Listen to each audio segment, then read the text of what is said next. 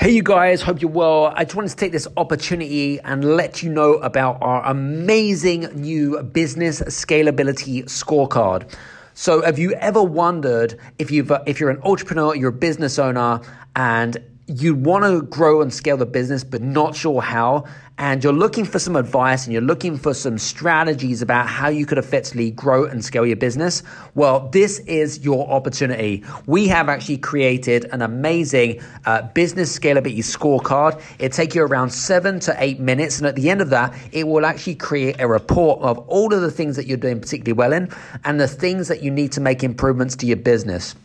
And it's a great tool and a great asset for your business. To get free access to that, go to bit.ly/business-scalability-scorecard. Go there, go now. Take care, see you soon. This is the Game Changers Experience.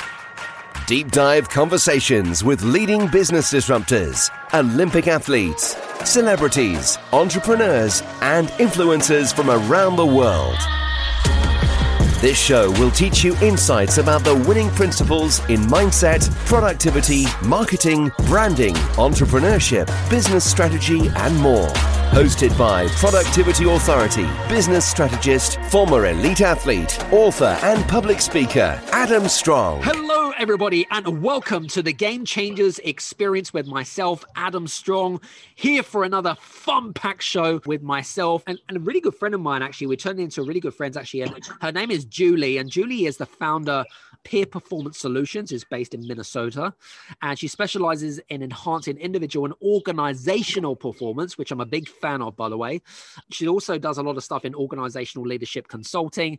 She's also written a book which is called Five Senses for Success, which is all around the strategies in order to thrive in a particular area. She's also done some variety of different work in for non-for-profits and also multinational companies. She's got an abundance of huge amounts of experience. And she's also big fans of some of the people that have spoken here on the podcast, such as Marshall Goldsmith and so forth. So, Julie, welcome to the show. Thank you so much, Adam. I really appreciate you having me here today on Game Changers. I thank you very much. You're absolutely welcome. It's great to have you. And interestingly enough, I was going to say, I know that I want to dive in straight in, because I know that leadership and success, and they're not what I call wow fact. They're always talked about, and so I'd really kind of want to delve in what your opinions and what your aspect is around things like success and leadership and how they intertwine into each other, if I may. Sure. I wanted to ask you a question, because my first question, I suppose, in a way, is you've written a book called Five Senses. Now, tell us a little bit about that. What is the concept behind five senses? What do you mean by five senses? What is a sense in, and how does it apply to what you do?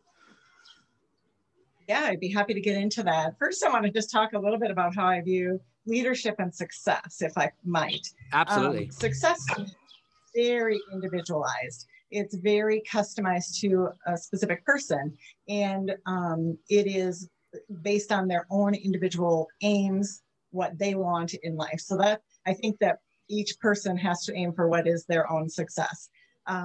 Often we chase success that we see other people have, and it may not fit for us. So thinking about that. And then in terms of leadership, I'm a big believer in personal leadership in any role. So whether one is in a formal leadership role or not, I think that we all have the ability to show and display leadership with anybody that we live or work with or meet in the community or what have you. So I think of success and leadership that way. Now, moving into the Five Senses for Success, my book, what that is I took the five traditional or original senses of see, hear, touch, taste, and smell. And I've shifted them into what I view as deeper, more meaningful senses of observe, listen, feel, engage, and appreciate. And I understand that some of those are easier to see how they transition. See to observe makes sense automatically, but something like taste to engage might be less clear just from hearing the words. But I do explain all of that in the book. with Taste and Engage, with taste, it's a multi-sensory experience. We observe the food, we touch it, we have the tactile feeling of it in our mouth. Similarly, when we engage with people, we engage multiple senses. We observe, we listen, we have feelings, and we use all of those multi-senses to engage. So what I did is just shift those senses. And I think it's important to know too that when we're using those senses to dig deeper and build more meaningful relationships, it's not just relationships with others, it's also relationship with. Cool. Very good. Awesome.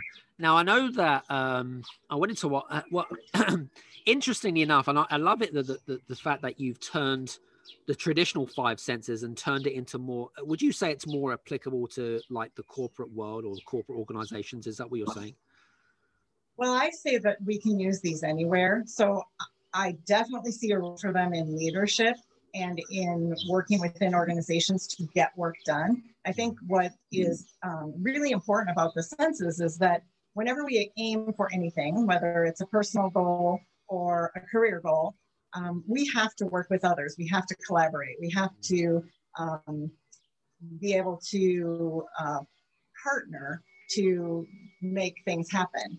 And if we engage the senses I talk about in the book, then we're able to do that in a better, more seamless fashion. We're able to address differences of opinion. We're able to address different styles in a way that makes work go more smoothly. And as a leader, it helps you understand your staff. It helps you understand how to motivate them, how to inspire them to greater actions and outcomes and performance. So I see it as applicable across many arenas, but definitely in the workplace. Very cool. Excellent. Very good. Why would you say, from your perspective, why are the five senses so important in the realms of leadership? You mentioned leadership on a couple of occasions. But more importantly, I suppose a second question as part of that is then how do you then apply those principles of senses in the leadership realm and even with things like, increasing employee engagement in organizations with regards to motivating staffs, you mentioned around gratitude and appreciation, which I'm a big fan of, by the way. What's your take on that? Sure. So in leadership, the first thing I want to say about that is that we are better able to work with and display value for a vast array of types of people, a vast diversity of people. And we are able to navigate those difficult situations that arise. In every corporate world, there will be conflict, there will be differences of opinion, there will be personal goals that get in the way of team or project goals. So being able to navigate those more seamlessly is helpful. So when I'm working with leaders, often one of their biggest barriers is holding people accountable in their organization, the people that report to them. It is like a huge stumbling block for many leaders that I work with. And so in employing the five senses, we're able to help them build relationships in a different way, listen deeper, be present more. I think too often leaders are, and all of us in any kind of conversation, but specific to leaders, leaders are thinking about the many pressures on them to make sure they're reaching departmental or divisional or whatever it is goals. And then how can they inspire the staff below them to help fulfill on those? And the pressure gets in the way of trying to build those relationships. So trying to get them to pause, do some self-reflecting, and then some different approaches to the way that they work with their staff. For instance, if we think of listening, which I think is a really, really key sense from my book, one of the things that we aren't always as humans when we're in conversation, whether it's one-on-one conversation, leader to staff, or it's a team group conversation, we aren't always present with the listening. So being present first and foremost. So not thinking about our grocery list or our sick child or whatever it may be, but that being present. And then one of the challenges is that when we start to feel our insides disagree, and I think we can feel that anywhere in our body, but we feel it in our body. And when we start to feel that, sometimes we shut down our listening a little bit. And we start thinking about how we're going to reply instead of really hearing and taking the time to understand this perspective. So I went through training with Judith Glaser when she was still alive. She has a book, Conversational Intelligence. And one of the key things I took out of that training was ask a question you do not know the answer to. Because when you do that, you open up avenues you haven't explored. You open up the opportunity to build trust. So trust is kind of interesting because it actually shows up physically in our body. So when we start to ask questions, dig deeper, try to learn that other person's perspective, we actually create changes in the brain.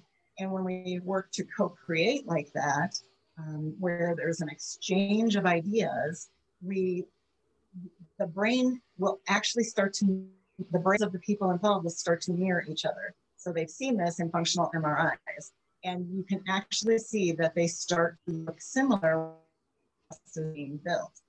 And as that trust is being built, that is how we are able to start navigating some of those more challenging situations where, okay, now we have a team. We have maybe three different options for moving forward. How are we going to discuss how we move forward with that? Got it. Got it. Very good. Very cool. I wrote down a ton of other things I wanted to ask you off the back of the conversation. So that was interesting. I wanted to sort of, you talked about accountability.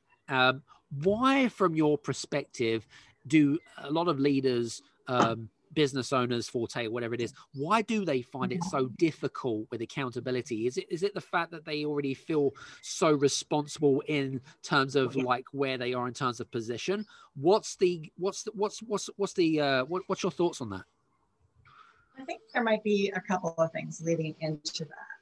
So I think first I'll address the internal, and oftentimes I come to understand as I'm coaching a leader or executive that there is a lack of confidence. So what happens often is as we grow up through a corporation or whatever organization we may work through, we keep getting more and more responsibility as we are showing performance that is good, right?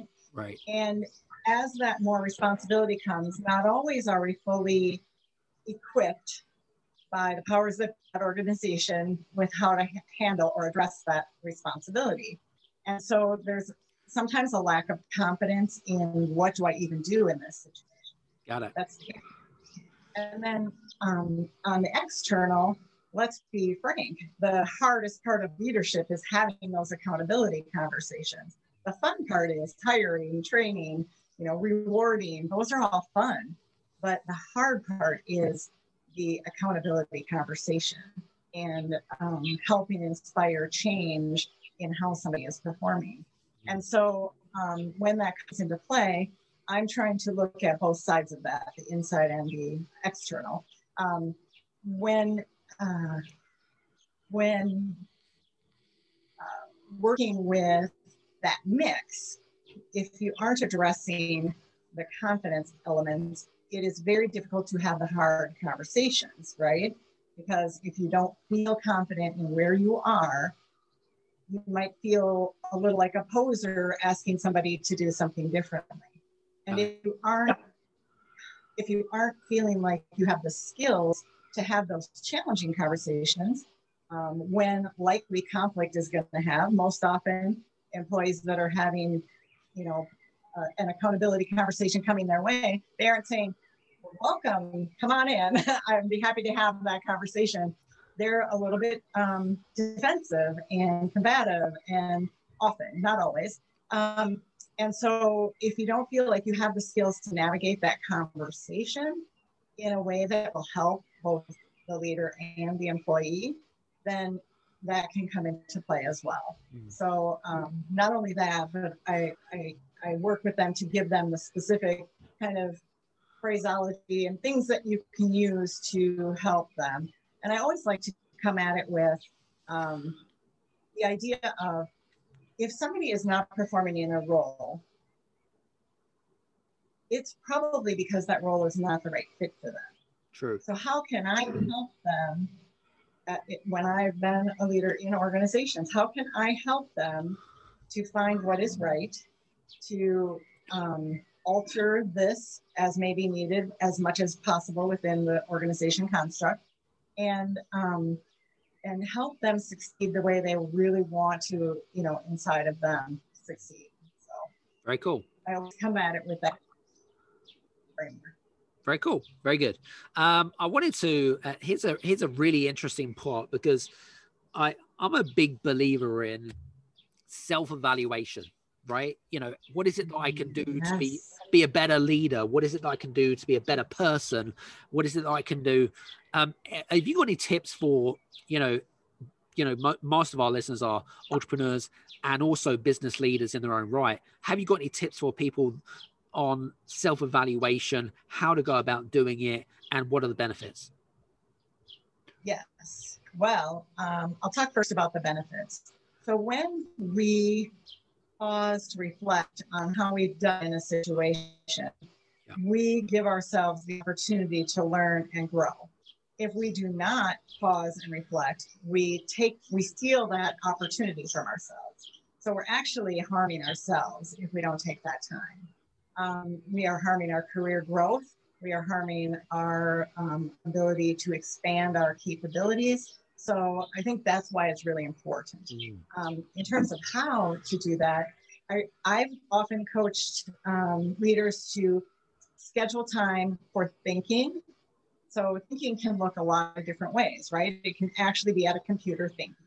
It could be meditating in a chair with your eyes closed briefly. It could be taking a walk. It can be a lot of different ways, but where the sole goal during that time is to reflect back on any given situation. Usually you're focused on what were the difficult ones, what happened, how could I have approached it differently? So thinking about that. And then when the reflection has taken place, then I get into the space of experimenting. So for each individual, we don't know what's going to work for them until they have tried it for themselves. So there are different ways you can approach things, and taking the time to help brainstorm ideas of approaches, taking the time to experiment different approaches. You know, maybe there is a conflict with one of your staff that's pretty regular and difficult, and you really need this person in this key role to perform well. So trying to figure out what is the right approach for this person that's going to help this person succeed. And by helping them succeed, we become, you know, as a group, as a, you know, again, depending, division, department, whatever it may be, we become more successful because of that person. Cool. Very good. Awesome. Now, I know that you quoted, and I think it's on your website, but I can't remember, but I wrote it down here, and you said, you believe in today's world, there is a relationship crisis. Now, why do you think there's a relationship crisis? I want to challenge you on this, and I want to know what your thoughts are when you wrote that.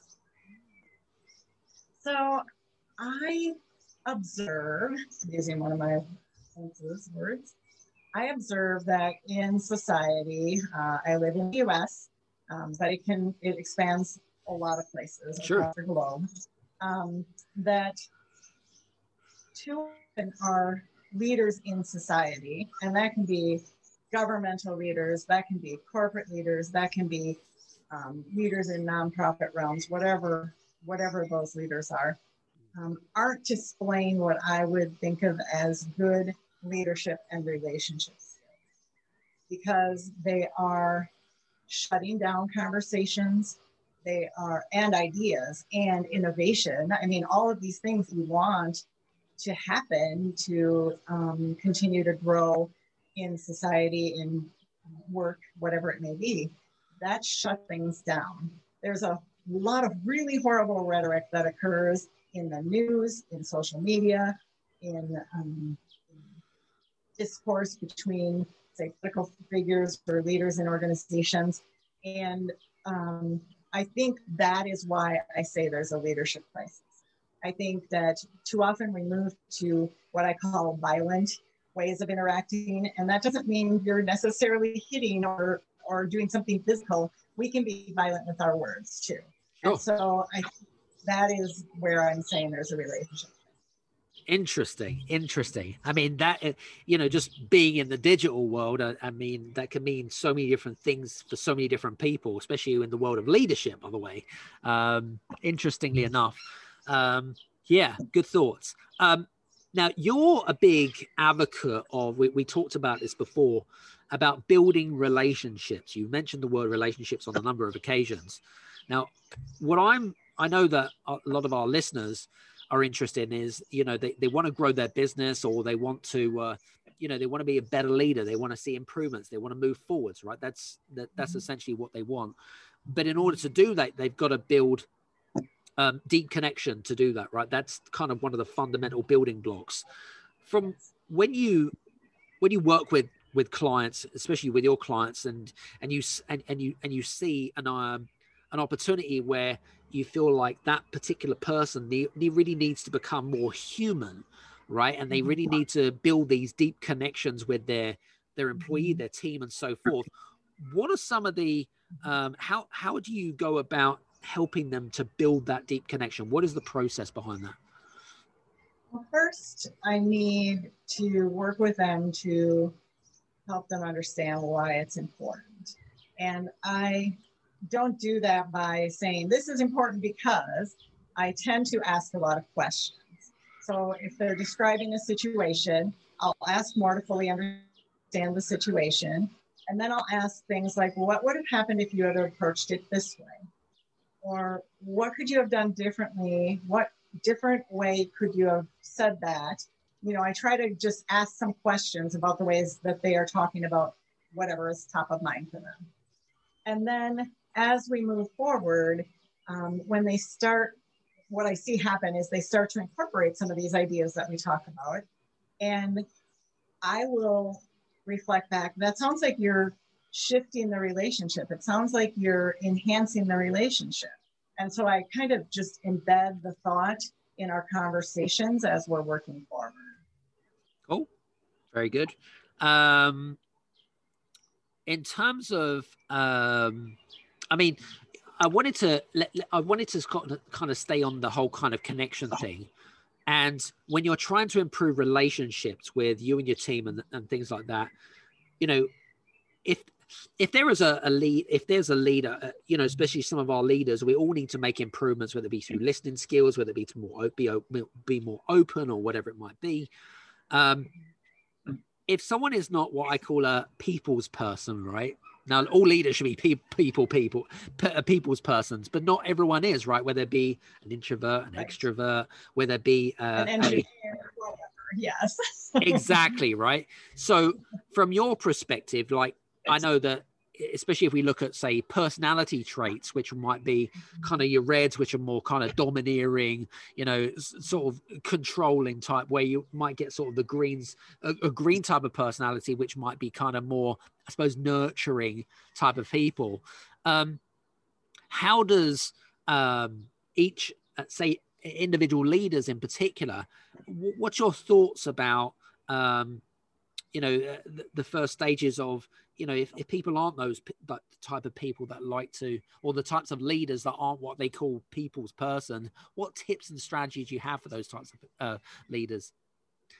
Well, so again, I go back to the approach that I was talking about, where I'm really asking them questions, and they can include things like, okay, I heard you approach this situation this way, maybe a hard, abrupt, stern, controlling, whatever kind of way.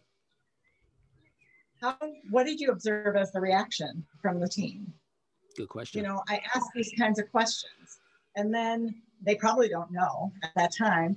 And then I'll say something like, what if next time you're having a conversation like that, you pay attention to how they're reacting and see what happens? And then it's kind of a process, right? And then they come back with some observations. And then what if you approached it in a different manner? What are some other manners that you want to approach it in?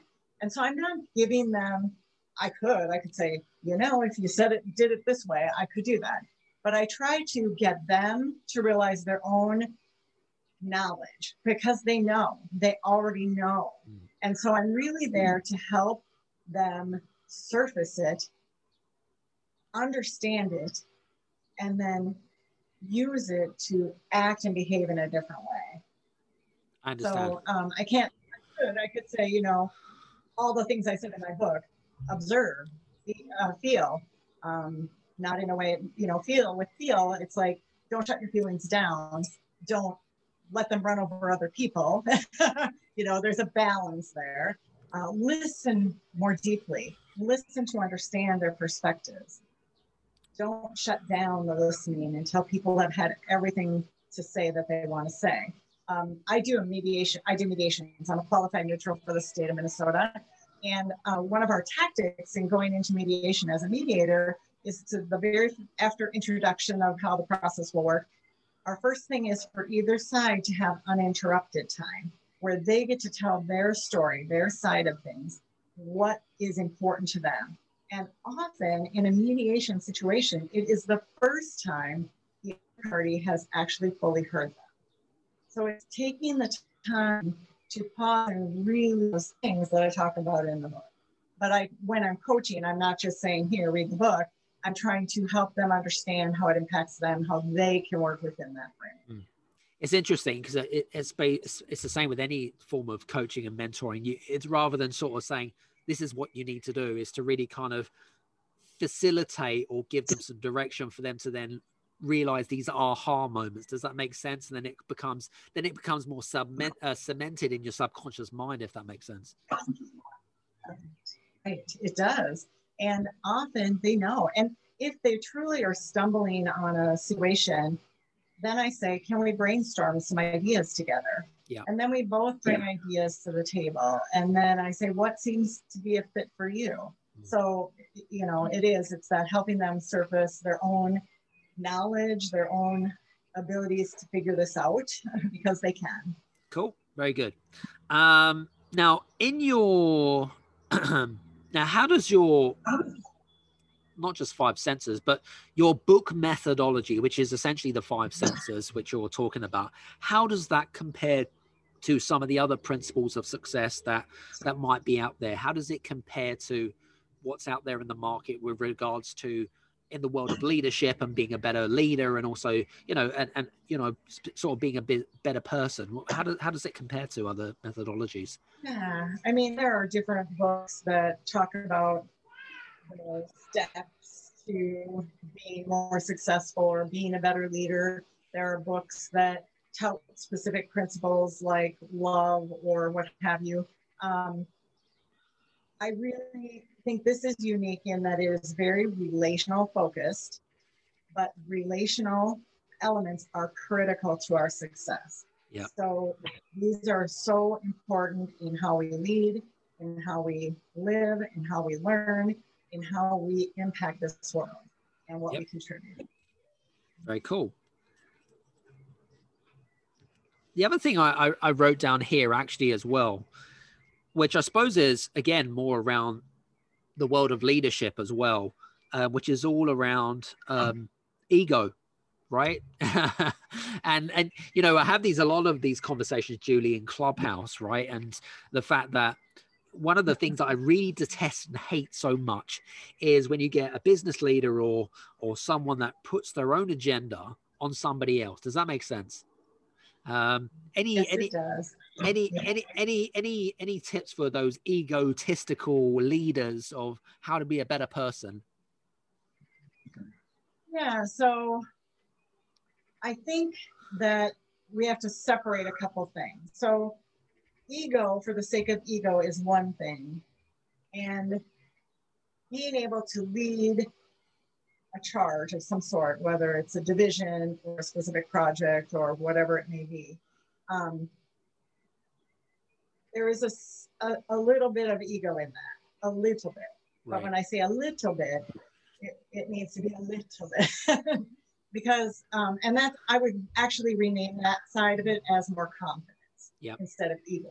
Yeah. Even when I think the word ego goes wrong, and where that whole concept goes wrong is when there is a leader who is truly focused on their own aims and their own career and their own success, whatever that means to them, monetary, right, title, whatever. Yep. Without care for how they're impacting others, mm, or clients or whatever. To me, that is not a good leader. I'm a strong proponent, and actually my next book will be on this concept that I'm starting to outline right now. I'm a big proponent of what I call purposeful leadership. Purposeful leadership to me is both intentional, which purposeful can be, but also filled with purpose. And part of that purpose is, how do we positively contribute to the world? When I'm leading a team, I don't want to be the leader who is negatively impacting everybody around me, yet I'm getting great success because I'm putting so much negative pressure on them. They're scared of me and they're just doing it to not get me mad or something. You know, I don't want to be that leader. I don't want to realize success while harming people. Mm. And so that's what I think of when I think of that ego. Very good. Very good. It's interesting. I'm a big fan of the whole kind of purposeful leadership type stuff, because it's something that we teach our clients ourselves, because, you know, people are you'll know this from being working in the realms of leadership. You know, people aren't motivated by money. You know, people are motivated by, you know, the bigger picture, especially if we look at millennials and sort of the younger generation. They're not motivated by money. They're motivated with the higher cause. Does that make sense? Yes, absolutely. It makes sense. And you do see kind of growing in importance in the younger generations. You're right. Mm. I think it's so important. And I think traditional old school management didn't always think of it that way. And that's too bad. But I think we've learned over time that old school way of managing, hardcore, just get it done kind of thought process, isn't the way to really motivate, inspire, and actually accomplish. When you do this the way where you are positively impacting people, you actually have more success in the end. Yeah. Than you would if you did it the other way. Very cool. Now, I know we're coming towards the end of the interview, but just in sort of the last minute, have you got any final thoughts at the end of while we're summing up? Yes, I do. So one of the things that I kind of finish in my book with is, I really want to end with the idea of hope. So I share in my book some situations where I did not handle things well at all. And I'm open about that because I want people to understand that even if they've done some of these things in the exact opposite way, though when I'm suggesting they try in the 5 senses, that we still can shift, we still can learn, we can still practice these things, we can still have hope. I, you know, realize these senses because I've learned them throughout my career and my life, and I still don't practice them perfectly. I still today make mistakes. I still then reflect afterwards how I could have done it better. Mm. It's that sense of hope that no matter where you've been, what you've experienced, what you've done, you can shift it and improve it and have a better impact on those around you while building your own success simultaneously. Love it. Very good. That's a great summary. And I think you hit the nail on the head there. I'm a big believer is that the more that you help someone, add value to them, serve them, and give them the results, help them to accomplish what they want to accomplish, the universe will reward you in due kind. I suppose it's kind of, you know, the law of attraction, law of success type of thing. And, you know, and my good friends, Jack Canfield and Bob Proctor has written a lot about that. And even Dr. John Demartini, which you guys can listen to, by the way, because it's in the podcast anyway. So it's all good. It's interesting because if Julie's talking about it and Jack's talking about it and John's talking about it, it must be true, right? So anyway, listen, Julie, I just want to say again, thank you so much for being on the show today. We really appreciate you being on here. I hope you had some fun. Absolutely. Thank you so much for having me, Adam. I really, really appreciate it. I always love chatting with you. It's so fun. Very cool. And guys, if you have any questions or you'd like to reach out to Julie Glaser here, then do me a favor, click on some of the links below. You can click on her social media links below and just reach out to her. And when you do reach out to her, do mention the podcast, because then she'll know, oh, okay, well, I'll put two and two together, and then she'll know exactly where you come from. So without further ado, hope you've enjoyed today's show. And from me and Julie, we'll see you back in and again on the next Game Changers Experience. Take care. And see you soon. Hey, you guys, I just want to say thank you so much for listening in to this episode of the Game Changers Experience. I hope that you got some amazing value, some great insights, and golden nuggets that you can implement into your business straight away. I would really, really appreciate it if you could leave a 5-star review on the button below. Have a fantastic day, and we'll see you on the next episode. Take care.